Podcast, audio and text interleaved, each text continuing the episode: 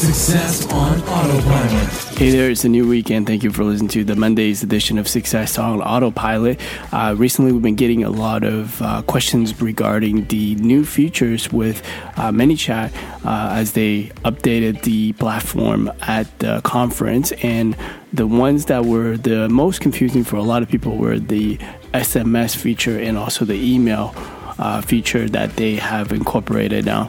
Um, so today and tomorrow, we're going to go over uh, both of them and some answer some of the frequently asked questions um, about those two new features. So let's talk about SMS today. So first thing is uh, what is the price for sending out SMS inside of ManyChat? So with SMS, what they're saying is for thirty dollars you get 10, uh, 1,000 messages. So that equals about 3 cents per message. Now you get the addition, uh, additional 50 free SMS messages for the first month. And then after, you have to accept the terms and service and submit a phone number. So you do have to go into your settings and set up um, this feature. Now, this is only available right now in the US. So they're looking to add this uh, for other countries as well. Now, some of the other questions that people have asked can they use their existing phone number? Um, that they have already been using SMS marketing and to incorporate this within ManyChat, and they're saying that no, they can't. You cannot do that.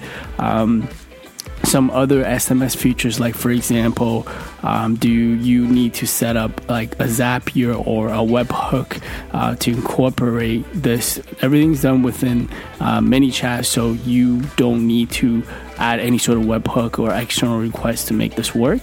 Um, and the, the, I think the most um, uh, confusing question is the opt-in, right? So how do you uh, get people onto your uh, SMS list in ManyChat? And first things, you have to create a flow that actually um, asks for permission to send them SMS. And this is for appliance in the U.S. Uh, U.S. law. So you got to make sure that um, that opt-in flow you're not breaking the law, right? So um, in the future episodes, I'm actually going to post a tutorial on how to set up that flow so that you are following the regulations on sending out SMS.